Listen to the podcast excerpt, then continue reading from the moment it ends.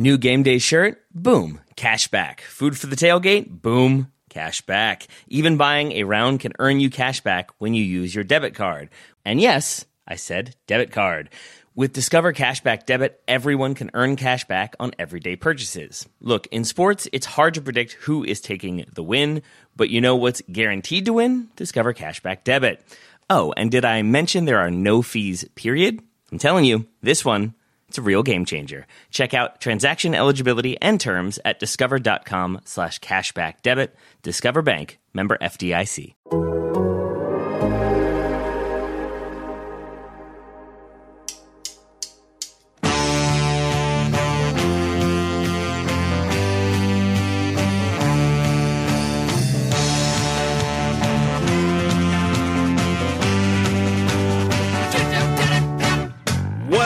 Big Thing on Total Soccer Show, the weekly episode where we go in depth on a big theme. Today, we're talking about the Premier League title race. Do we have one this season? And if so, who are the key contenders? Now, according to the bookmakers, Man City are favourites once again. Surprise, surprise. With current leaders Arsenal and Liverpool expected to be the closest horses in the race.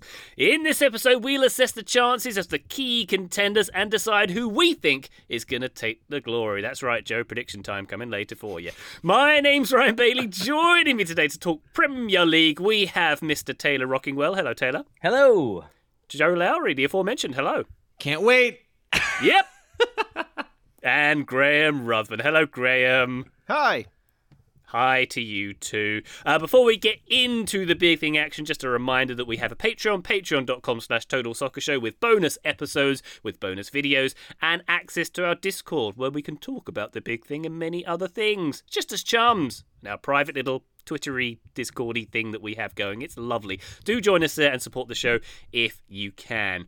Now, Taylor, what's lovely about European soccer at the moment is that arguably in all top five European leagues, we can has a title race right now. Uh, two points separating the top teams in the Premier League at the moment. Two points separating Inter and Juve in Italy. Girona tied with Real Madrid in Spain. Uh, four points to fourth place Barcelona at the moment. Leverkusen leading Bayern in Germany, and Nice a single point behind PSG as well. So obviously it's early. We're only in November as we record, or December actually. Um, but it is exciting that no one's running away with it.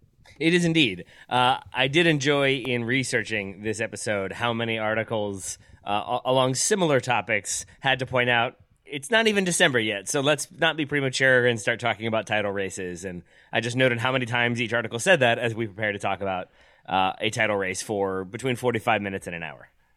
Fun stuff indeed. Yeah, we're all all Graham. We've all got our eye on that Liga race, of course, haven't we? With Nice behind PSG. That's the crucial one in Europe at the moment. Uh, should I admit I actually do find that really interesting because of Nice and on their brand. young Sir Jim. manager brand. and yeah, and Sir Jim and all that. Yeah. but PSG are almost certainly going to win that title anyway. Nice, nice indeed. All right, why don't we turn our attention to the Premier League? The leaders at the moment, uh, Joe, are Arsenal Football Club from North London. Now, we mentioned yesterday in our Champions League show that we might have been sleeping on Arsenal a little bit. They put in a terrific performance in the Champions League this week. They've been doing very well lately, uh, going well on all fronts. How likely are they to form a good challenge to Manchester City for the title? Likely. They're they're already doing that right now. There's no doubt about that. And they were the team that played Man City the closest throughout last season.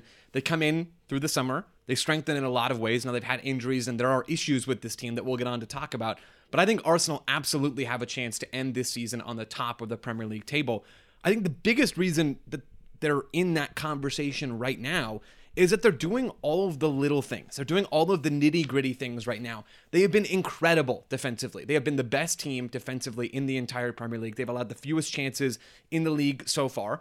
They've been excellent on set pieces as well, which is sort of the forgotten part of this sport. We rarely talk about it outside of when you know, super big or controversial moments happen. But they have been the best team in the Premier League on set pieces as well. They've scored the most set piece goals in the league with eight. They've allowed the fewest set piece goals in the league with just one. And they've allowed the worst chances on set pieces. So they've allowed the fewest or the lowest quality, right? They're not giving up chances on defensive set pieces. They're doing a lot of things right right now. And it's easy to imagine that when they get back and get fully healthy, Gabriel Jesus has only played 429 minutes so far this season in the Premier League. When they get back and fully healthy for at least a few games at a time and keep some momentum going, it's easy to see a lot of the other things falling into place. So that's the pro Arsenal argument. I've got some anti Arsenal arguments as well, but I think they 100% have a chance to be in this discussion for the rest of the season. I think Joe has covered uh, a lot of ground there really well. Nicely done, Joe. Uh, I would I would say to add a little more detail in there. Um, when you talk about they're already doing the nitty gritty, they're already doing some of the work. I think a key thing would be they've already beaten Man City this season, which is something that they really had not been able to do. Uh, and so that does feel like it is sort of getting over at least a hump uh, for this team. And the way they were able to do it, the way they were able to kind of go at Man City, they didn't look overawed, they didn't bunker and then like get a fortunate goal. It feels like they played their game plan, they adjusted as needed, and they were able to effectively beat Man City, which is a thing that they could not do last season when, as Joe said, they, they ran them really close. So to already have that, I do think that does give you a little bit of a mental edge to have already beaten Man City. It's less of this looming thing that once again we've lost and now we have to hope we beat them in the return leg. Uh, you can sort of build on that confidence a bit if you're Arsenal. Well, yeah, th- there's the confidence side. Sorry, Graham. There's a confidence side, and then this is stating the obvious until you kind of got there. There's the practical side as well of only having to play Man City one more time and already having three points in that battle. Like it has so many different benefits for Arsenal to get that game out of the way fairly early in the year. Yeah, there's a, there's a lot to like about that. Yeah, and one of the intangible things is that Arsenal now have the experience of having been through one title race. Last season, everything felt a little bit euphoric, like nobody could believe the position that they were in after. I'm looking at the table after 13 games last season. Um, they were actually only two points ahead of Man City, but if we're looking at how much further ahead they were over the rest of the chasing pack, so between seventh and first after 13 games last season, there was a gap of 13 points compared to, I believe, that's six, um, seven points down to seven, seventh this season. So it is certainly tighter up the, the, the top end of the, the Premier League table this season. But it was almost like yeah, they couldn't believe they were in such a good position. They expended a lot of emotional energy. I remember getting into kind of December and it felt like Arsenal were counting off, like ticking off the games and counting down the games. And I just think emotionally and psychologically, that's it's just way too early to be in that kind of mental um, position. It feels a bit different this season, even though there have been a good number of late winners. We saw one against Brentford just there at the weekend. It doesn't feel like they are expending the same level of emotional energy. So I guess the hope is mm. that Arsenal are pacing themselves much better this season, and it does say something that they haven't hit top form yet, and they are still top of the table. Of course, at some point they probably will have to hit top form. I don't think they can kind of coast their way through the season as they have to this point so far. But the hope is, as I say, that they are pacing themselves a little bit better. Yeah, I think that's a good point, Graham. When you look at sort of Bayern Munich, how they so often in the Rundrücke, the the second half of the season, they just turn it on and uh, they they up their game, so to speak. That's I suppose what Arsenal will be looking for. You want a negative split in the uh, in the league campaign, if that makes sense, which it probably doesn't. Yeah and well, Man City do it in the Premier League every single season. They they, yeah. they, they round the corner in, in the new year and they string together 20 straight wins. And I think what is a, a tangible factor in this for Arsenal is their their squad is undoubtedly stronger than it was this time last year. They've got good attacking depth, bringing in Leandro Trossard, who has been an excellent signing. Keep in mind that signing was almost uh, Mykhailo Mudryk. That was the player that they wanted. Chelsea beat them to the punch. They went and got Leandro Trossard, who's that worked clutch. out so well for Arsenal. It did indeed. it did indeed. Uh, maybe Mudryk will come good for Chelsea, but that hasn't happened yet. Whereas Leandro Trossard has been a difference maker for Arsenal, whether it's as a rotational option. He's played through the middle for Arsenal this season and done very well in those games. They brought in Kai Havertz, who is starting to find a bit of rhythm in this team the last couple of weeks. Eddie Nketiah has come on a lot as well in 2023. I don't think this time last year we were thinking of Nketiah as a feasible depth option for Arsenal. I think we are now with the number of times that Gabriel Jesus has needed a, a deputy to come in for him. So they, they, they've got decent depth. They'd have even more depth had had uh, Timber not got injured in the first game of the season. They could use another centre back. I would anticipate maybe them entering the January window for that player. But last season, the talking point was Arsenal can win this thing if they all stay fit to a man. And it doesn't feel like that's a massive consideration this season. It feels like they could lose a couple of key players and still move forward in this title race. I was going to make a petty point very fast uh, since Graham mentioned Kai Havertz. This has nothing really to do with their title challenge. Just that when he scores that goal, the winning goal, I really don't love the fingers in the ears celebration. I know what it's meant to signify. I know what he's trying to say, but also like, dude, you got to recognize there's grounds for criticism here, and there is a reason why people are frustrated you haven't been scoring, and that like just celebrate, just be happy you scored a goal. I don't know why you have to also be like, I'm not listening to you doubters who are correct that I haven't played that well until this moment. Like it's it, it was an odd moment that made me sort of like, I want to root for you, man and at the same time you make it kind of hard. Yeah, it was Vlahovic did something similar against Inter at the weekend where he was doing the blah blah blah kind of gesture. And look, I'm I am I'm pretty hot on Dusan Vlahovic, but he's not been great for Juventus since going there. And uh, as you say, Taylor with Havertz, a lot of that criticism has been uh, valid. So I feel that as well with with Kai Havertz. Just score your goal and be happy. Right? Exactly. All right, so we've made the case for Arsenal uh, uh, feeling bullish about a Premier League title um, challenge this season. How about Taylor? We make the case why they won't won't win it this time around. Yeah, I can um, do that. could could we maybe we start with Man City? Con- Man City's a big one, of course, but fixture congestion. I think they're out of the League Cup, if I remember correctly, but they could be on. Uh, you know, they're doing well in the Champions League. They hmm. could go deep there. Potentially, that could affect things. Yeah, I mean, absolutely. I think anytime you have the injury issues that Graham's already mentioned, even with a stronger squad on the whole, when you have more games, that's going to pile up. You're going to run into some issues there. I guess the positive you could spin is that it's more opportunity to figure things out because I think we all kind of agree they've been good. They haven't really hit that top form yet. And that is part of why I am concerned about them this season. Uh, there's a really good piece by uh, on, theanalyst.com that I'm definitely cribbing from for this one. Uh, but a big point they make there with that is that Arsenal have fewer goals and less efficient attacking play this season. Joe is correct that they've scored eight set piece goals. The problem would be that that's 30% of the overall goals mm. they've scored, and that doesn't include six penalties on top of that. Uh, they're averaging uh, fewer goals from open play, significantly fewer goals, significantly fewer expected goals as well. I think they're 12th in XG from open play. Uh, Everton and Brentford are ahead of them. Uh, they've scored only 12 goals in open play. That's behind Nottingham Forest, Chelsea, West Ham, Bournemouth. So they're not nearly as fluid. They're not getting as many high quality chances, and they're not converting those chances. And I think a big part of that, this would be the second negative I have, is that it seems like teams have figured out that Martin Odegaard is quite good. Uh, and if you give him time and space to operate, he will operate and do so pretty effectively. And so it seems like teams. I think this is a similar thing I'm going to talk about with Man City. It feels like teams have sort of had the offseason to game plan a little bit and figure out what if we do this against Arsenal? What if we sit somebody on Odegaard and also sit somebody in front of him so he's not getting the ball, but even when he does, he's getting it with the person on, on his back, so he has to drop deeper and deeper and deeper. And a final point there would be that uh, he's getting a roughly the same number of touches, I believe, but almost all of them are coming like 30 yards further back than where they were at this time last season. So I think Odegaard being somewhat nullified, even though he's still playing fine, it's not a criticism against him. It's just, I think, a sign of how important he is to this Arsenal team that teams are really zeroing in on him. And thus far, that has been largely effective in limiting what they can do in open play. Is that maybe linked in any way, Taylor, to Gabriel Jesus not being Probably. available for much of the season? Because I always think with Jesus, I don't really have any uh, statistical data to back this up, but just eye test wise, I always think with Jesus, he creates the space for Martin Odegaard to get forward and into the box. Um, that happened last night when we watched him in the Champions League against Lens. So Jesus has missed quite a bit of the season so far. And I just wonder if maybe that is a factor behind what you're saying there. Yeah, which is an odd thing because Gabriel Jesus has never, in his time at Man City, he was never a striker that I, I, like I was afraid of. I, I, I, like he was good, but he never struck me as being that kind of like ruthless finisher that you have to worry about. And I think with Arsenal, he has been and is that figure. And so I think when you bring him in, defenses are going to focus in on him. They're going to get distracted a bit, and it will, as you said, open up those opportunities. So yeah, I think that's a great shout, Graham. Uh, Joe, any other reasons to uh, have some doubts over the Gunners this season? Taylor absolutely ran through the, the biggest thing that's on my list, which is they're just not as good in the attack and open play this year as they were last year.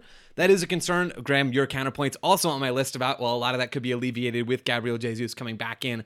The, the thing with Jesus is he's not really ever played like a full season of minutes, right? So last season he plays about 2,000 minutes in the Premier League, starts just 24 times. Like he, he does miss time. And so it's difficult to say that Arsenal can count on him being back for the biggest moments between now and the end of the year.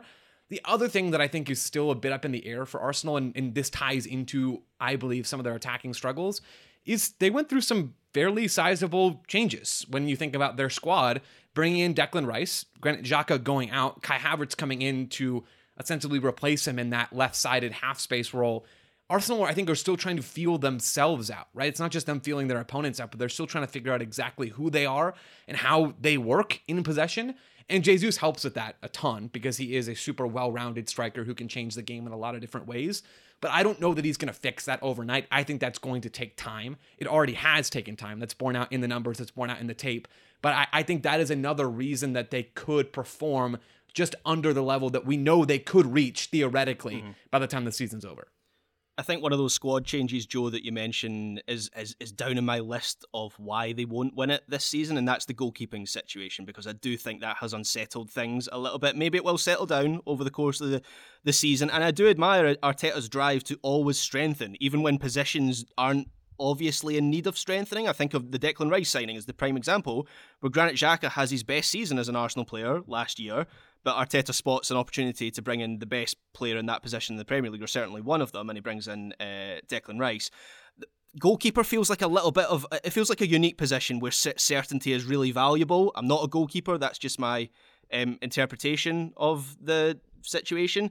Um, but um, both Raya and Ramsdale have looked glitchy and twitchy this season, and um, I'm not entirely sure that Raya offers that much more in possession than Aaron Ramsdale. I always thought Aaron Ramsdale were pretty good on the ball, so I'm not sure if, if it was worth aggravating that situation. I'm not sold that Raya has improved Arsenal in the way that Arteta would have liked.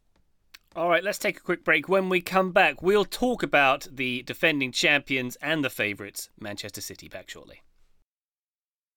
New game day shirt? Boom, cash back. Food for the tailgate? Boom, cash back. Even buying a round can earn you cash back when you use your debit card.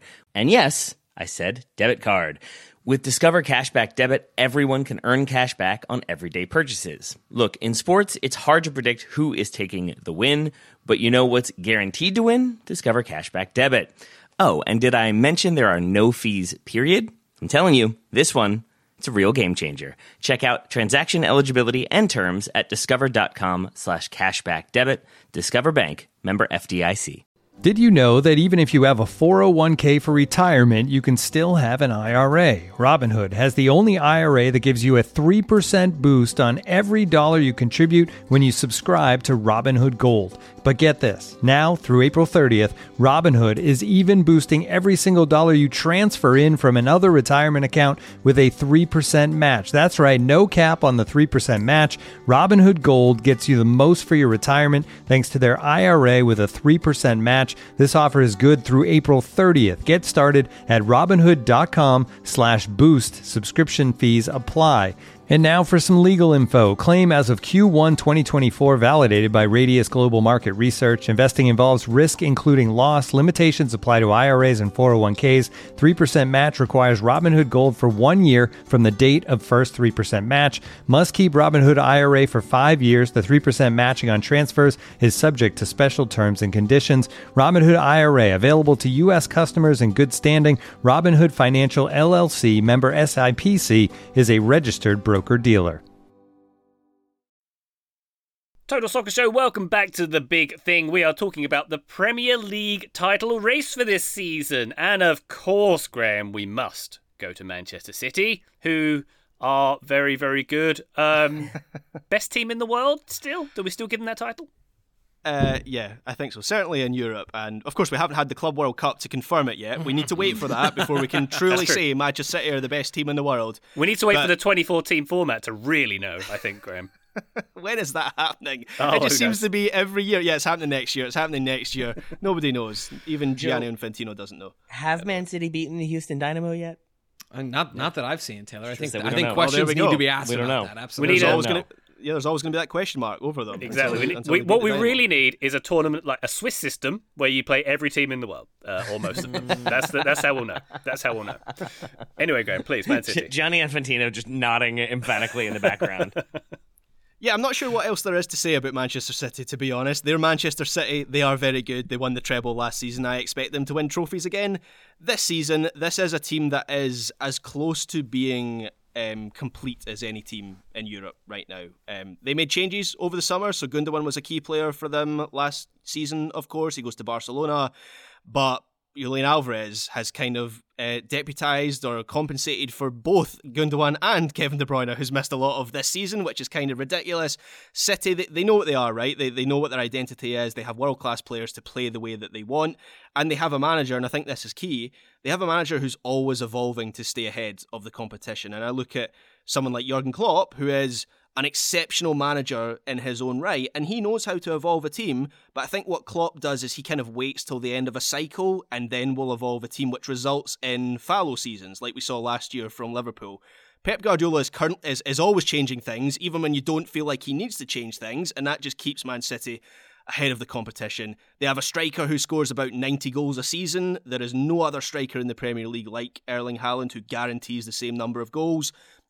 The other two players that I would say are like him um, in that regard are Mbappe and, and Kane. Not in terms of style, I mean in terms of counting on that number of goals. Neither of them are in the Premier League, so that just gives Manchester City such an advantage. And as I've already said, City, similar to how Manchester United under Fergie used to peak at the right time towards the end of the season, City have the same quality. I think some of that is down to mental strength, but I also I also think Guardiola spends a lot of the first half of the season road testing some things and trying to figure some things out, and then when it's the second half of the season, he puts it all together. So even though they are second in the table right now, I still think they're the strongest team in the Premier League. Yep, uh, no arguments here. Uh, I I would add two little things both of them being kind of intangible things. Graham mentioned they won the treble last season, and I think when people are looking for narratives as to why they might not be as good this season, there's a lot written about complacency. And when you've already won the treble, do you come back and kind of have that same killer instinct? And maybe not for a treble, but I think they would become the first team in English football history to win four consecutive titles. So you still have history beckoning. There's still something that can sort of drive them on in that regard. But I think larger than that, which Graham already hit upon, is Pep Guardiola. And I think that evolution is also meant, the way he likes to evolve his teams, is also meant to keep everybody on their toes and keep everybody hungry. I think when you start doing the same stuff in training and you start playing the same way and you're doing the same stuff, I think you can get complacent. You can get to just like chill in practice. And I think that is very much the opposite of what Pep wants his teams to be. And I think so much of his intensity and his detail oriented management is designed to keep people on their toes, keep them working really, really hard. And to Graham's point, I think if they put in that hard work, then some things click. They have some new wrinkles. And in the second half of the season, not only do they have new looks and new abilities, but they also have a confidence born of we have figured this out. We can do what he's asked of us in training. We figured out this drill or this system or what have you. And I think that also furthers that confidence a little bit. So I do think there are some intangible things. And then I think there is the fact that Pep Guardiola is I'm going to say the best manager in the world. Yeah, I think that's fair. I, I apologize. I apologize if this is jumping the gun a, a little bit in our structure, but the one thing I believe that could stop Man City from winning the title this season is I do wonder how they would would absorb a serious injury to Rodri, because when he was suspended earlier this season, in every other position all over the pitch, even Erling Haaland, if Erling Haaland is out for a period, I think Julian Alvarez plays that position very differently but is still able to carry that Manchester City attack as the centre forward. In every other position, even goalkeeper, Stefan Ortega, I've been fairly impressed with him.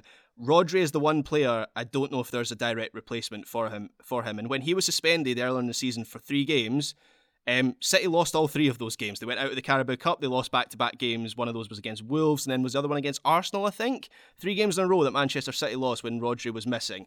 So I know Haaland is maybe the the the, the headline grabber scores the most goals, um, but I, I, think maybe Rodri is their most important player in that they don't have a replacement for him. So that that could knock them out of their stride. That's that's interesting, Graham. It always occurs to me that Pep City, if if we can compare them to the Death Star, where they always find a weakness which you have to get to, it's that Rodri position. It's like it was Fernandinho a few years back, wasn't it? Four or five yeah. years ago, when it, the games they lost were the ones where Fernandinho was absent through yeah, if you if you shoot this very specific target, the whole thing will blow up. That's yeah. Rodri. There we go. The plot of every Star Wars movie. Joe, any other uh, any other reasons why Erling Man Haaland City can bullseye a womp rat? I think that is one of his special abilities when it comes to his shooting skill. So there you go. He's already got that covered too. Bullseye a womp rat. Wow, that's a phrase. That's going out of context. TSS. it certainly is. In his T16 uh, back home. Come on. Joe, any thoughts on why City won't win it? I think what occurs to me is um, that they are not bulletproof in defence. Their last seven Premier League games, they've had one clean sheet. That was in the Manchester derby. They can be got at from, uh, you know, getting in getting in behind uh, in their defense. Yep. Arguably. I I'm trying to make it convincing that I they can be know, got at here. I know. Sorry. I, I think that is a completely valid point. And Graham, I didn't have the Rodri one down in my notes, but I, I absolutely love that as well. I think that would be the most costly injury of, of any potential one in this team. Haaland is probably right behind there. But that aside, the Rodri shot aside, yeah, the defense, I talked about this on the Champions League show yesterday. We've seen cracks, right? We've seen Ruben Dias have more individual mistakes than I can recall him having in a, a few game stretch over the last few games than ever before. Manuel Akanji is not bulletproof defensively either. So this team is still better at controlling space and, and controlling the, the way the chances are flowing than the vast majority of teams, but they are not 100% ironclad in how they approach defending. I, I think that's more likely to improve than it is to stay how it is now. Or excuse me, I at least don't think it's going to get any worse than it's been. And City can still win a title at their current trajectory, by the way. But if we're looking for cracks in the foundation, yeah, this is one of them. Yeah, and I think that defensive, I don't know, flexibility right now can be a problem for them because uh, I was reading a good piece on the Athletic about like what could go wrong for them, and one of the points that was being made is that teams seem to have decided on they're going to score goals, they're going to be aggressive, so let's just attack them. And that is what Wolves did. That's how they get the win. That's what Arsenal did, and how they got their win. And uh, the article was pointing out that the the team thus far that has tried to sit in and defend and frustrate is Manchester United, and that did not go that well. So uh, I think it's an it's another interesting example, similar to what I was saying about Odegaard. It does seem like teams have had more time to try to figure out City and to try to do some different things. And I think those teams that are doing that are also stronger. I think that is just the case this season that a lot of the teams we're discussing. It's a reason why we're doing this show. There, there are just generally stronger. There are more title challenges. There is more quality, and so that can chip away. If you if you have teams that are going to take points off you here and there, it, they can take points off everybody else. Don't get me wrong, but I think that brings things down a little bit. So City might still win the title. I think there's a pretty good chance they will, but I would be surprised if it's with the same number of points as last year. All right. Uh, just behind Man City, one point behind, in fact, Liverpool on 28 points. Sorry, At- Ryan. The other thing, I wasn't sure we were done with them. The other thing that I think is like kind of small elephant in the room is just that I doubt anything happens this season, but if it were, there could be a points deduction. We've seen it with Everton. 1,000 point deduction. Yeah, I mean that that's really if we're talking about things that would stop Man City from winning it, a, a sizable points deduction might be the only thing. like it would be interesting if they got deducted like 15 points and still won. They got Uh, deducted Erling Haaland. exactly. and exactly. That's it. And I, and again, I don't think that will happen. But given that Everton have gotten that punishment mid-season, you never know with the uh, the charges hanging over Man City. But that does feel like a thing that's going to drag on until next season or even longer.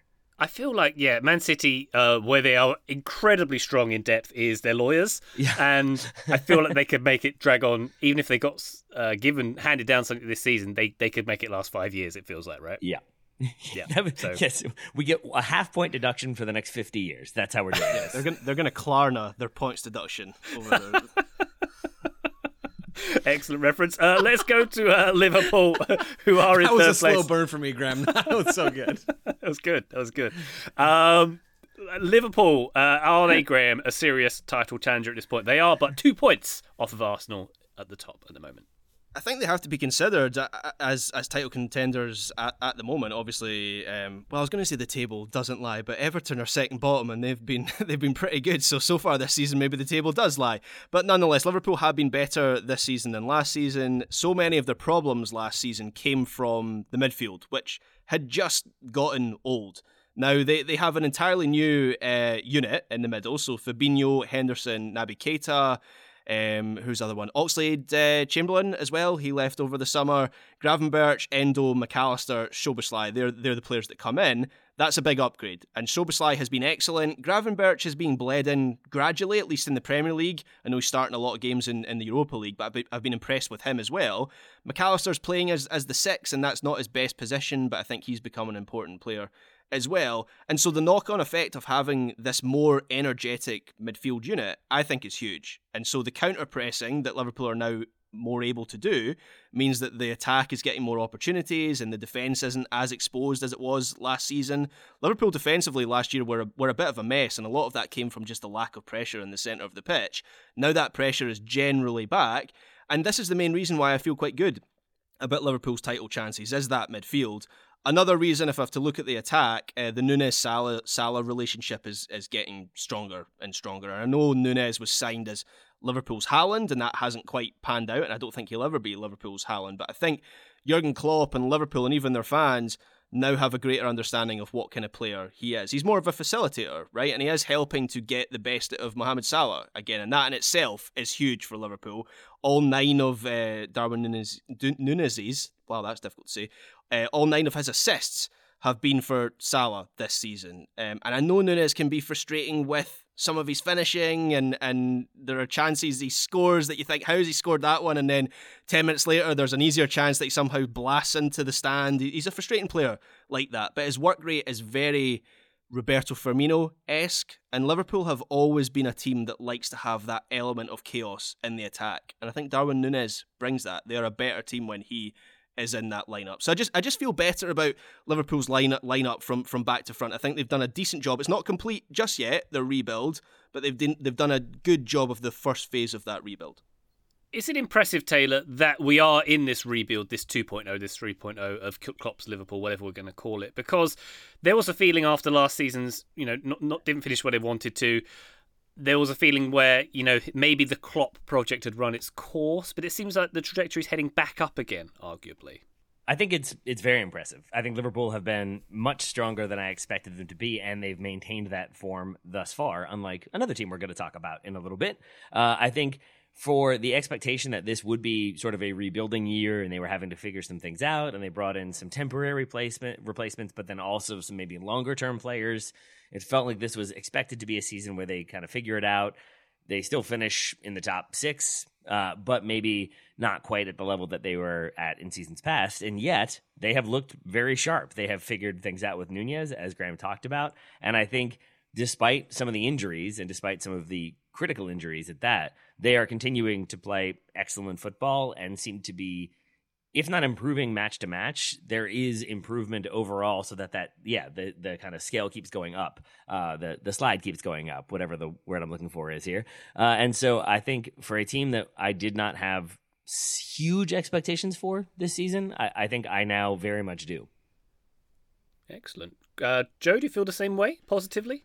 I, th- I think Liverpool are the third team that are really in the title challenge right now. And that's not intended to be a slight of the teams we'll talk about. There's lots of things to be excited about for them as well. But if you ask me how many teams are really in the race, Liverpool are the third. And they're, they are still third of the three, but they're in that top band. A lot of the reasons that have already been said factor into to me saying that. I, I do just want to like really boil it down. For me, it's the attack and it's the goalkeeping. They're third in the league, just two points behind Arsenal right now to again relay the foundation. They're fourth in, in goals this year. They're at 28 goals, five behind league leading Man City. So that doesn't like scream the, the greatest attack in the Premier League, but they have the most expected goals and the most non penalty expected goals in the league. And I know people bristle at that, but that is a useful indicator of what this team is going to continue to do going forward. Salah continues to be excellent. He is the tip of the spear for Liverpool, and they just have like, so much spear behind the spear. like there's there's the spear's really long. Like Darwin Nunez, Jota, Diaz, Gakpo, Szoboszlai, Nunez has four goals. Jota has four goals. Diaz has three. Gakpo has two. Szoboszlai has one. Alexander Arnold is an elite chance creator and has a goal as well. We just saw that over the weekend. Then you look at the other end, and I'll just toss in the reason why Liverpool won't win the title along the way. And, and again, this is all hypothetical, but their defending is is not very good. They're vulnerable in a lot of different places. Mac Allister is not somebody that we really thought was going to be playing the sixth role for this season, and he is. Endo has not been more than a rotation piece for them. And Klopp has fully leaned into moving TAA inside, and they play as a double pivot in possession, and they defend in transition, oftentimes as a double pivot. And that is not a fearsome group of players with their defensive reads or their ability to control the field and win challenges in that crucial part of the field. So they struggle dealing with transitions through the heart of their team. They also struggle when someone like, oh, I don't know, why is Man City's left winger completely just gone out of my head? What on earth? The new one they signed, the Belgian guy, Doku. Doku. Thank you. There it is. When Doku he was too goes quick up, for you, Joe. He was that too was, quick. Exactly. Was terrible.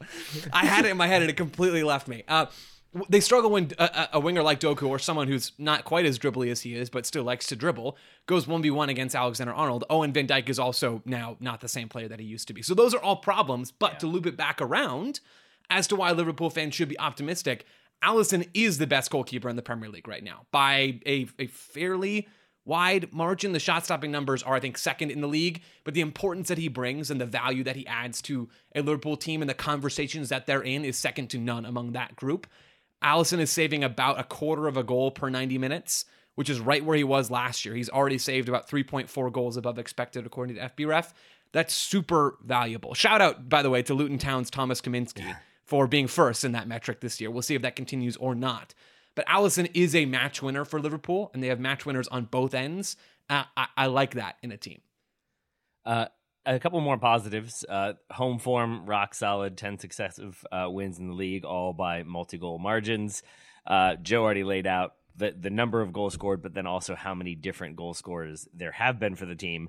I think on the negative side, uh, they've been very good at home. On the road, not quite the fortress. Only nine out of a possible 18 points so far this season. So at Anfield, much stronger. Uh, on the road, slightly less. And that is a thing that you need to kind of iron out and be a bit more consistent if you want to challenge for the title. Uh, and then a a thing that I think will become a consistent refrain as we go further down this list is just their depth. That would be the major concern for me, uh, exemplified by against Brentford. I think Luis Diaz was the only substitute over the age of 20. Uh, that is not the level of experience you need, I think, if you want to have a sustained uh, title challenge. Andy Robertson out until late January, early February uh, could be a potentially big issue. And I think it's interesting in Joe talking about uh, Alexander Arnold moving centrally, but how that presents space out wide for Doku this is the first team that we're talking about where there is a very specific vulnerability that I think a lot of different teams can try to exploit. Maybe not as effectively as Man City, maybe not as well as Jeremy Doku, but it is an area of opportunity. It's an obvious area of opportunity that I think most teams will target and go for until Liverpool stop it. And to stop it, I think they have to change some of what they're doing defensively. So I think we could see them have to plug holes, and that opens up other holes elsewhere. So that sort of like lack of depth, lack of quality overall is where I think they might uh, trip up over the long yeah. run.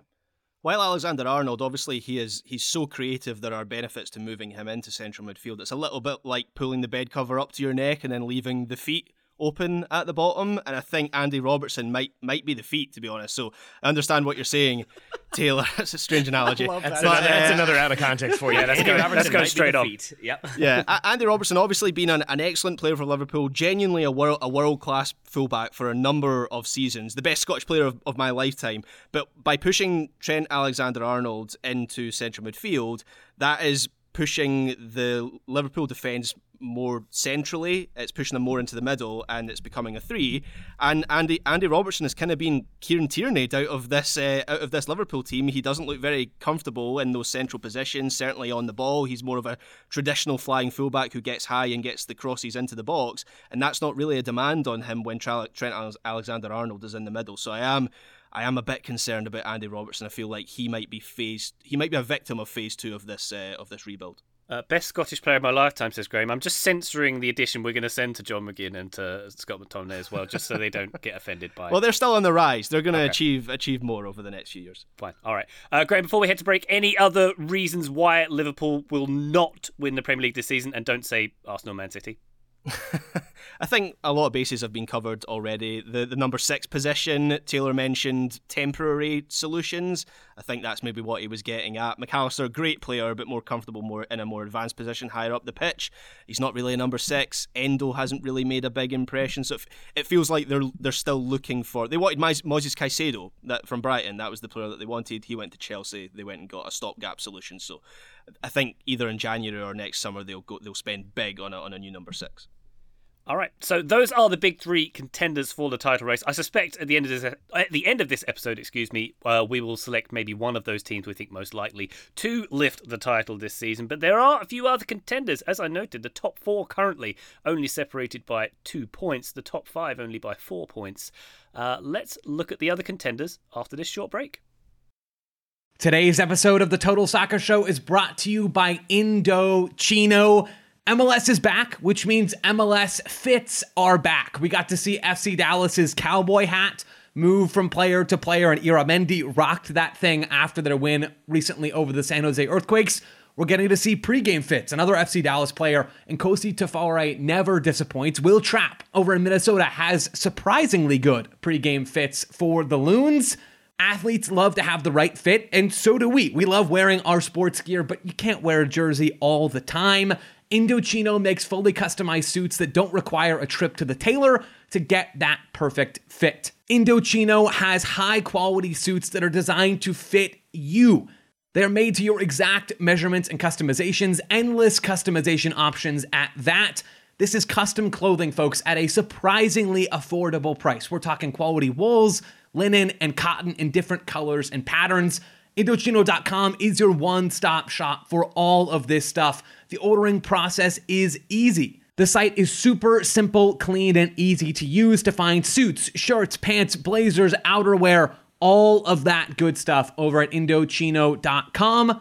If you want to level up your game with Indochino, go to Indochino.com and use code ATHLETIC to get 10% off any purchase of $399 or more. That's 10% off at I-N-D-O-C-H-I-N-O dot com with code ATHLETIC. That's I-N-D-O-C-H-I-N-O dot com with code ATHLETIC. This episode is brought to you by LinkedIn Jobs, who would like to remind you when you're hiring for your small business, you want to find quality professionals that are right for the role. You don't want to end up with Ryan Graham and Joe. Just kidding. Just kidding. Very much just kidding. Because I was very fortunate to have the three of them all join the show. And I had existing relationships with all three of them that allowed me to know that they could handle the the the uh, the amount of work that would be required, that they could be diligent in their tasks and be very effective on mic. And all three of them are. But again, that's because you have the existing relationship. If you don't feel like you have that with potential hires, then LinkedIn is going to make it very, very easy, and they're going to make it feel like you're connected to that person. They have a vast network of more than a billion professionals, which makes it the best place to hire because it gives you access to professionals you can't find anywhere else. But when you are setting the requirements and making it very specific as to what you're looking for, you can very quickly narrow it down to find the right candidate for that position. Hiring is easy when you have that many candidates. So easy, in fact, that 86% of small businesses get a qualified candidate within 24 hours. And LinkedIn is constantly finding ways to make the process easier. They even just launched a feature that helps you write job descriptions, making the process even easier and quicker. 2.5 million small businesses use LinkedIn for hiring, and you can too. Post your job for free at linkedin.com slash TSS. That's linkedin.com slash TSS to post your job for free. Terms and conditions do apply. Thank you very much to LinkedIn for sponsoring today's episode. Total Soccer Show, welcome back to the big thing. Uh, Taylor Rockwell, this is an episode about the Premier League title race. We are now going to talk about Aston Villa in fourth place in the Premier League currently, obviously doing incredibly well at the moment. Uh, give me some reasons why they can sustain and surprise. Sure. I mean, I think similar to Liverpool, they have made their home stadium a fortress. I think they are perfect at home so far this season, which shows the consistency they can have. I would say the away form maybe does the opposite of that. But I think for them to have started as strongly as they, they have and to have that sort of I think the feeling that you can go back home and have that that safety blanket, which covers, I guess, both up to your neck and then over your feet, uh, to extend Graham's analogy, I think that, that is a very welcome thing where you have at least that like rock to build around and then you can improve improve your away record which is a knock against them though i think that there are even some positives there. I also think they were smart in the transfer market spending money to bring in Moussa Diaby spending money to bring in Pau Torres who scores this weekend a pretty critical goal. They bring in Nico Zaniolo on, on a uh, on a loan. And the biggest one I, for me would be the free transfer of Youri Tielemans from Leicester. For how good he has been and how much he could have cost some teams a season or two ago to get him on a free and have him have the impact he has. It just shows smart business uh, for a Villa team that also got rid of some players that I feel like weren't going to be important for them. So it's not a, a huge net loss overall. I think they can amortize some things and end up being able to spend a little more money in January if they need to. I doubt they can spend as much as some of the other teams we have talked about and will still talk about. But I think they've gotten their transfers right so far and they've gotten their home form perfect so far. Yeah, I, I, think Villa genuinely have one of the strongest midfield units in the league at this moment. Douglas Luiz, uh, I think, is obviously shown he's shown prom- promise over the course of his of, of his career. I think he's really peaking now. We're starting to see him as one of the best players in his position in the league. Um, Kamara, of course, Super John McGinn. It would be remiss of me not to mention him as the captain, and then Tielemans, who I, I thought was going to be more a more integral part of this team, but as a depth option so far this season off the bench, he has he's been fantastic. And then Jacob Ramsey he's been injured for a long time. I think people have forgotten how good Jacob Ramsey is. I anticipate he'll be an, uh, maybe not an important part of the England team because there's a guy called Jude Bellingham, but I think he'll be a, a long term part of the England squad over the, over the coming years. And they're just so effective on the defensive side of the ball. They're a nightmare to play against because they have that really intelligent mix of being organised and compact, which is obviously a hallmark of Unai Emery as a coach, but then also knowing when to press and nipping in and winning the ball. And then on the attacking side, they're so good at turning defence into attack, and, and, and that midfield unit is that valve. So it's the midfield. Yes, there are other players like Ollie Watkins is obviously one of the, the, the kind of most proven goal scorers in the league at this point, and they've got defensive quality as well. And and uh, Emi Martinez is, is a World Cup winning goalkeeper, so there is quality throughout the team but it's the midfield that I think is the real strength of of, of, of this side, and not just because Super John McGinn there is, it is. Uh, sure, and, sure, yeah, and his backside, his beautiful backside playing in that part of the pitch. Graham's been very excited to do this episode and to talk about Aston Villa, and I, I have a suspicion that it was all to, to shoehorn yeah. in some John McGinn convo. I don't blame you though, Graham. He has been really, really strong for this Aston Villa team, and you are right to be proud of him as a fellow Scot. One of my favorite things about this Villa side, right now they're tied for the second most goals scored in the Premier League they consistently target really dangerous central areas in the attack. And that is very clear from how Unai Emery sets this team up. He wants them to push numbers through the middle and break into central spaces. And that is exactly what they do. It's been a, a sprinkling of 4 2 2 for them throughout the season so far, some 4 2 3 1. But players come inside, right? Even when John McGinn sort of is nominally out wide. Like he is a central player. He's coming inside, adding another number to them in that part of the field, stacking numbers in the middle with Douglas Luiz and McGinn and Boubacar Kamara, and then you know Tielemans in, in bits and spurts.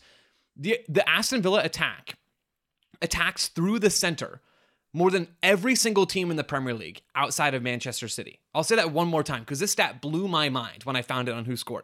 Aston Villa attack through the center more than every team in the Premier League outside of treble winners last year, Manchester City. 31% of Aston Villa's attacks come through the middle. Now, that doesn't necessarily mean that they're getting the highest quality chances when they attack through the middle, right? That's where the opposing team sets up numbers. That's where they are very clear about wanting to deny space. But the fact that Aston Villa, with the players they have, they don't have an Arsenal squad, they don't have a Liverpool squad. The fact that they have been able to channel so many looks through that part of the field without leaning all the way into fighting for second balls or going, you know, boom ball along the way. Like they do play some real soccer. And the fact that they can get into those areas so much with Ollie Watkins, seven goals this year has been really good finding chances, third most non penalty expected goals in the league behind Nicolas Jackson and Erling Haaland. Like I've been really impressed with a lot of what Aston Villa do when they have the ball. And Graham, if we're going to quickly talk about why Villa won't win the title, there's probably some reasonably apparent uh, rationales for what, why they won't. But if they did, could it be Leicester esque given what the team was when Emery picked it up? It's certainly in that vein, isn't it? I, I would still argue that Leicester City was was more of a fairy tale because I don't think coming into this season anyone thought Aston Villa were at risk of relegation. Which, mm. casting my mind back to 2016, which feels like a, a lifetime ago, I guess it was seven years ago. But going into that season, I thought Re- Leicester City were a relegation candidate. So it, yeah. maybe not quite the same, but it would it would certainly be the biggest shock in the Premier League since then. I, th- I think Aston Villa, just generally in terms of their talent, are a stronger team than than Leicester City. Where I have I have concerns about their fullbacks. I'm not entirely sure their fullbacks are up to the standard of the rest of their team, which is why they've been linked with. Jeremy Frimpong, Frimpong, who I think will probably end up being out of their reach, obviously the Bayer Leverkusen uh, right wing back, very impressive. Has also been linked with Manchester United and, and Arsenal and all those teams. Um, they also wanted. Uh, I don't appreciate the way you said Manchester United just then. How did I say it? You're just like he's also been linked with Manchester United. I feel I feel like you, well, you, you did your Taylor, would, Taylor, would you like us to do a longer conversation about Manchester United's flaws, or should we should we not do that? Oh, that's coming later. Okay, we'll cool. Gotcha. no, no, no, thank you. All right. Yeah. So basically, Villa in the in the fullback areas, I'm not convinced that they're that strong. I also have concerns over who replaces Ollie Watkins if he gets an injury. Jhon Durán seems to be the, the depth option, but is he ready to lead a Premier League team in a title race? I'm not entirely sure. And then there's also the risk that Douglas Luiz, a lot of speculation around him going to Arsenal. Arsenal have a long standing interest in him. If he were to get picked off in January, that that's a lot of quality to lose from that midfield area. Yeah, I think that's that's a really good point, Graham. And it is the case that if somebody came in for him, it's obviously going to be a very, very sizable amount that Villa would get. But I do think if they were to accept that, because I think that's what you'd have to pay to get a player like Douglas Luiz at this point of the season, it sort of shows right away that they are prioritizing that money coming in and being able to have further investments for the future as opposed to maybe pursuing a title challenge this season, which I think would be good business on their part. But I think that alone kind of speaks to why they might not be title challengers. Uh, another sort of compliment sandwich in a negative way, a negative, positive, negative, uh, if we're looking at why they might not. Villa have only won seven points from six league matches on the road this season. Uh, only six Premier League clubs have won fewer away points. So that's the negative. Maybe the slight positive would be that uh, they they won two of those games. They got a draw at Molineux, which is no small feat this season. Wolves are difficult at home, uh, but then they've already played at Anfield, at Stamford Bridge, at St James's Park. So you could argue they've gotten some of their more tricky road fixtures out of the way. But similar to Liverpool, the major negative would be that that high line that Unai Emery loves, that allows them to be compact, that allows them to to get into attacking spaces so effectively, can be exploited equally effectively. Uh, a good number from uh, the Premier League website: uh, eight of the twelve away goals Villa have conceded this season, uh, sixty-six percent came at Liverpool and Newcastle matches where basically they played right through them. They went direct. They broke that high line either via individual dribbles or just direct balls over the top. But I think those two games showcased that if you have the talent to weather some of the press and look for those long balls over the top, you can get opportunities. And I think of a speedster like the aforementioned Jeremy Doku having a field day against that back line. Has the, the calendar year table been mentioned yet? Because that is maybe the most startling thing about Aston Villa under Unai Emery is in 2023 only Man City have, have won more points than them. Wild. One team in the Premier League has more points than Aston Villa in 2023. And I just just finally, I know we're going long on Aston Villa. Um, I don't think we've given enough credit to Unai Emery yet Agreed. because the, I've always had this notion that Unai Emery is actually a tier one manager, certainly a tier two manager. He's just made bad career choices over the course of his career. But at Aston Villa, it feels like he's got a lot of power at this club right now. He's allowed to play the style of football that he wants, unlike at PSG and Arsenal, where there was kind of an expectation to play a style that wasn't really his and he didn't really know. I think the transfer strategy is clearly aligned with what Emery wants from this team. So players like Moussa Diaby and Pau Torres have been perfect for this approach. And I think Villa have this really valuable thing at the moment where it feels like everyone is heading in the same direction. There's cohesion in all areas of the club, and I think that is moulded around Unai Emery. So, have after previous failures at PSG and certainly Arsenal, where he became a bit of a figure of fun, unfairly, I would argue, I'm pleased to see him have this period of, of success at Aston Villa. And it's a thing that he really wants. I think he he had a point to prove, a chip on his shoulder about the way he felt like he was treated by the British press, by Arsenal, maybe as a club, and by some of their supporters too. I think he he wants to prove that he belongs and is a top tier manager. I think with the squad quality we've talked about and the investment of the three clubs we've already mentioned, I do think it is sort of a, a three horse race at present. And then a, a good chasing pack who will be fighting for that top four spot. But I think there's a reason, not just because of the table, why we're talking about Villa here. I feel like they are well positioned to do just that. Graham, as you said, with their record for the calendar year, they're what on I think two points a game, which is good enough for fourth place. I think I read in like every single iteration of the Premier League. So uh, with that in mind, or at least fourth place, I should say. So with that in mind, they are on pace to get that final Champions League spot. We'll see if it continues. Yeah, Taylor. Taylor, you kind of got there. Sorry, just one more quick thing to point out on Villa. Like you look at this attack, and they've been producing at a high level, scoring goals in a, a number of different games, and scoring a lot of goals in a couple of games, as has been mentioned. Uh, my issue with them and Ryan, you kind of led in with their sort of obvious reasons why maybe this won't be sustainable. I think the most obvious has to do with squad quality, and Taylor, you got to that. But specifically, like who is the next attacking option? I like Moussa Diaby as a player. He's got three goals this season in a thousand minutes, right? That is not an elite attacking output from that player, right? So Ollie Watkins is a really good number nine. Moussa Diaby is a talented winger. Leon Bailey's never turned into that player for them. John McGinn is a useful like fourth or fifth scorer, but when Super he's John having to do more of that, Super that, John McGinn. Sorry, Thank Super you. John McGinn, of mm-hmm. course. We mm-hmm. can sing it later if you guys want. I'm, I'm down for that. But like I'm- I'm that is, on it. I think that is the obvious reason, sort of Ryan, that you mentioned coming into this conversation. that the depth isn't there to the point where, and the top end talent isn't there to the point where they're an obvious team to project staying and where they are right now. Yeah, I think Unai Emery has a has a recognition of that, um, considering the, the speculation that they're going to go for Iñaki Williams in January, which I think would probably be an upgrade on some of the options that they, they have. And I think he would be a good fit for that team, actually. Graham, an important final question for me. Is it in the song for Villa, would it be he's Unai's man? Is it he's Emery's man? That feels like too many syllables. Uh, Unai's man? Yeah, I think Unai, Unai, Okay. Unai works, kind Cool. of. I'm glad we got that sorted. All right, let's workshop that later. Uh, a few more um, title contenders to talk about. Aston Villa getting a lot of airtime for the title contenders conversation. Wonderful to see. Uh, a couple more teams to mention. Tottenham. Um, Nah.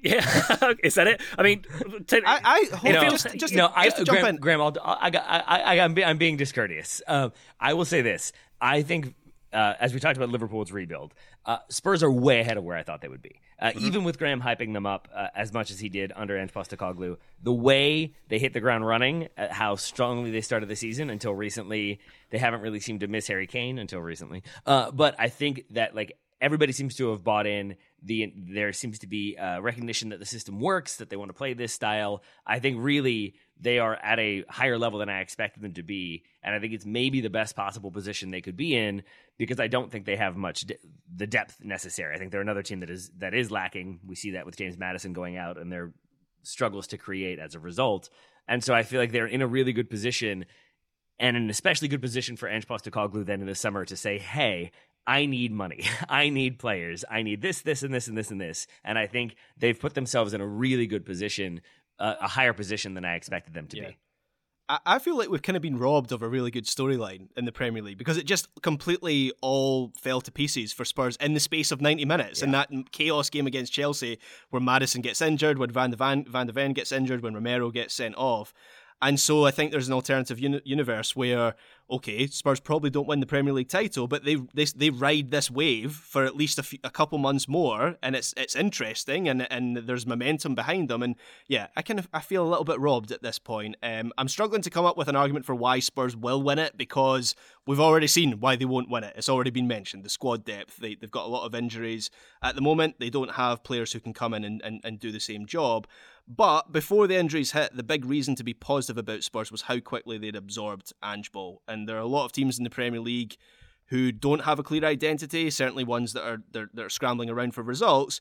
And Spurs have that. They have a clear way of playing. They have players, um, they, or they had players anyway, who were perfect for the system and, and the approach. And kind of like Villa, it felt like the club was heading in the same direction. And I think the club is still heading in the same direction. It just feels like everything's kind of been put on ice for two or three months until some of those players come back. The other positive I'll add for Tottenham, because I agree the injuries took them out of contention here. And, and Grim, you're right. We sort of are in a reality right now where if if things had gone differently in that game against Chelsea, we're having a likely a different conversation about Tottenham. What I will say on that is like the realities in which Tottenham stayed perfectly healthy and kept all of their key players for every game of the season are much, much fewer than the realities that are much more like the one that we're living in right now. So I, I think it is perfectly reasonable that Tottenham are exactly where they are. They'll get Maddison back, they'll get Van de Ven back, they'll be better than they are currently. But like I don't think it was ever realistic for them to be in that conversation in a major way. One positive though is how good Vicario has been in goal for them. I mentioned Alisson's numbers earlier. Vicario is like right on his tail, uh, almost the exact same shot stopping numbers, saving about a quarter of a goal per 90 minutes above expected. That's massive. And for a team that's playing open like Tottenham play and was always going to play under Ange Postecoglou, having him in the back to anchor things is huge for them. Uh, real quick, Graham. Any reasons to include Man United and or Newcastle in this conversation? No. Well, that is the answer. I can't make a case for Man United to win it, but I'll try and make a case for them being near the top very quickly, right? So we saw Man United have not too dissimilar problems in the early stages of last season. They managed to recover and they had a really strong second half of the season. Players are coming back from injury. I think it's been understated just how important Luke Shaw and Lisandro Martinez were to that Manchester United defence last season, and they've barely played this season. I think there's a chance Kobbie Mainoo is a key player within a few months, and if he is a key player, he completely changes the profile of that midfield.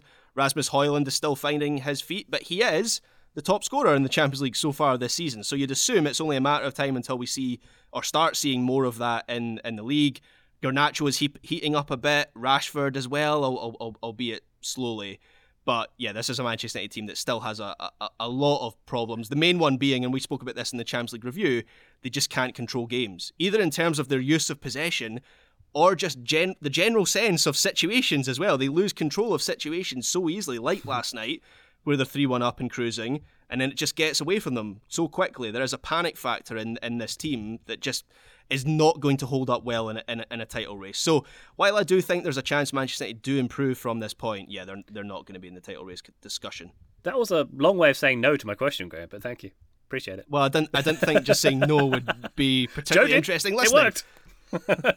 uh, Taylor, anything a bit more to add before we get to our final prediction? Just that I enjoy how annoyed Joe was to even have to consider talking about Manchester United at this point in this episode. Yeah, I think why they will. I have these broken down to why they will, why they won't. The only things I could say is that they can theoretically reinforce in January, allegedly, because I believe in the summer they had no money and weren't spending. Maybe Jim Ratcliffe has changed that. Um, and just that they're still around. They're still in the conversation in the pack, and they have not yet played to their potential, not yet played to the level they did at points last season. So there's an argument they could. Uh, I think there's a much more likely argument that they won't. Uh, there's they're too shaky at the back. They're too wide open. I think even when they win, they have pretty glaring deficiencies and pretty glaring vulnerabilities. Uh, I, I, think Newcastle will finish ahead of them. Uh, yeah. So we should probably talk about them instead. Yeah, that I was going to jump in there and say, can I make the case very quickly for Newcastle because I have an easier time. I'm not saying they're going to win it, but I have an easier time with that yep. than Manchester United. I think Newcastle are a, a, a, pretty savvy team, certainly savvier than you would expect with their level of, of, of experience. And I can't remember, maybe it was you, Ryan, or, or or maybe you ripped it off from someone else, but someone said anyway that they were the Premier League's Atletico Madrid. And I can kind of see that. They're up to all the tricks. They test you physically. They, they, they don't necessarily want lots of the ball, but when they have the ball, they use it very intelligently. And when Newcastle are on top form, they are a force of nature who, and I mean this, can blow away any team in the Premier League. We saw last season against Manchester City, there was a game where Man City stole a draw against Newcastle United at St James's Park. The, Newcastle were all over them in that game. And that's kind of the reason I can't fully, while I don't think they will, I can't fully discount them entirely because if they were to get up ahead of steam, and maybe if they don't have European football after Christmas, that's another factor, and they're in the Champions League. And I think that has been why they've struggled to achieve consistency in the first half. But if those two things happen, I could see them getting into this stride where they are really, really difficult to stop. Where teams are going to St James's Park, which I think is the most formidable away ground in the league at the moment. We've got January coming up, and my I was reading this thing that said FFP really restricted Newcastle in the summer, uh, but a lot of their totally legitimate sponsorship deals, of course, are now on, on, on the books, and they've got Champions League money coming in on the books, so they have a bit more cap space, so to speak. So it wouldn't surprise me if they went big yeah. with a couple of major signings in, in January as well. So I don't think they're going to win it, but I think I can make an easier case for Newcastle than I can for Man United. So Graham says Newcastle will win the title. Just want that on record. Uh, the the other thing there with the signings, um, much has been made of the the vote about whether or not clubs can loan players from other clubs they own, uh, which they did end up. I forget if it passed or failed, but either way, they can still loan those players. Is how it went down, and that was all I think sort of with the widely reported rumors that Newcastle wanted to bring uh, Ruben, I think it was Ruben Neves from Al Ittihad. I think that's who it was.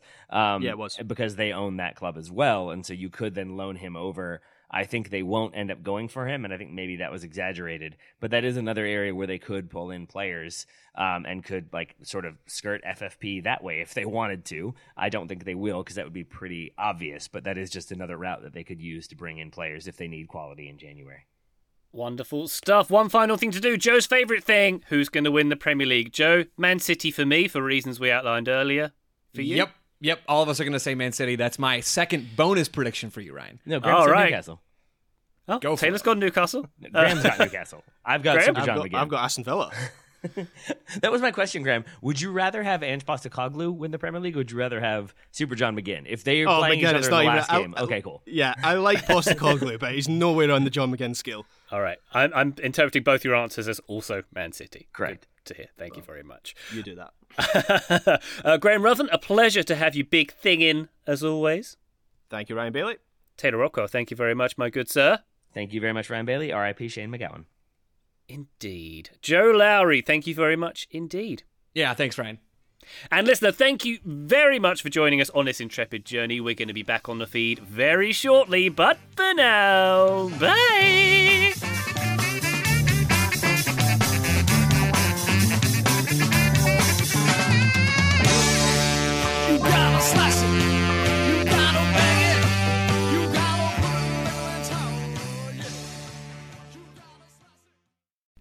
As you've probably heard by now, we've teamed up with BetMGM this season. We'll be using BetMGM lines to make all of our picks, and we'll have special offers for our listeners each week. If you haven't signed up for BetMGM yet, use bonus code The Athletic, and you'll get a one-year subscription to The Athletic plus up to a $1,500 first bet offer on your first wager with BetMGM. Here's how it works. Download the BetMGM app and sign up using bonus code The Athletic. Make your first deposit of at least $10. Place your first bet on any game and claim your voucher for a one-year subscription to The Athletic.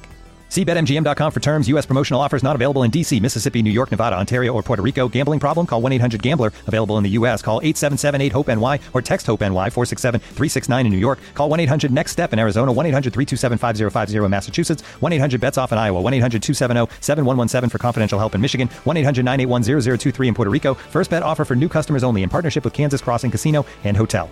Don't forget, if you haven't signed up for BetMGM yet, use bonus code The Athletic, and you'll get a one-year subscription to The Athletic, plus up to a $1,500 first bet offer on your first wager.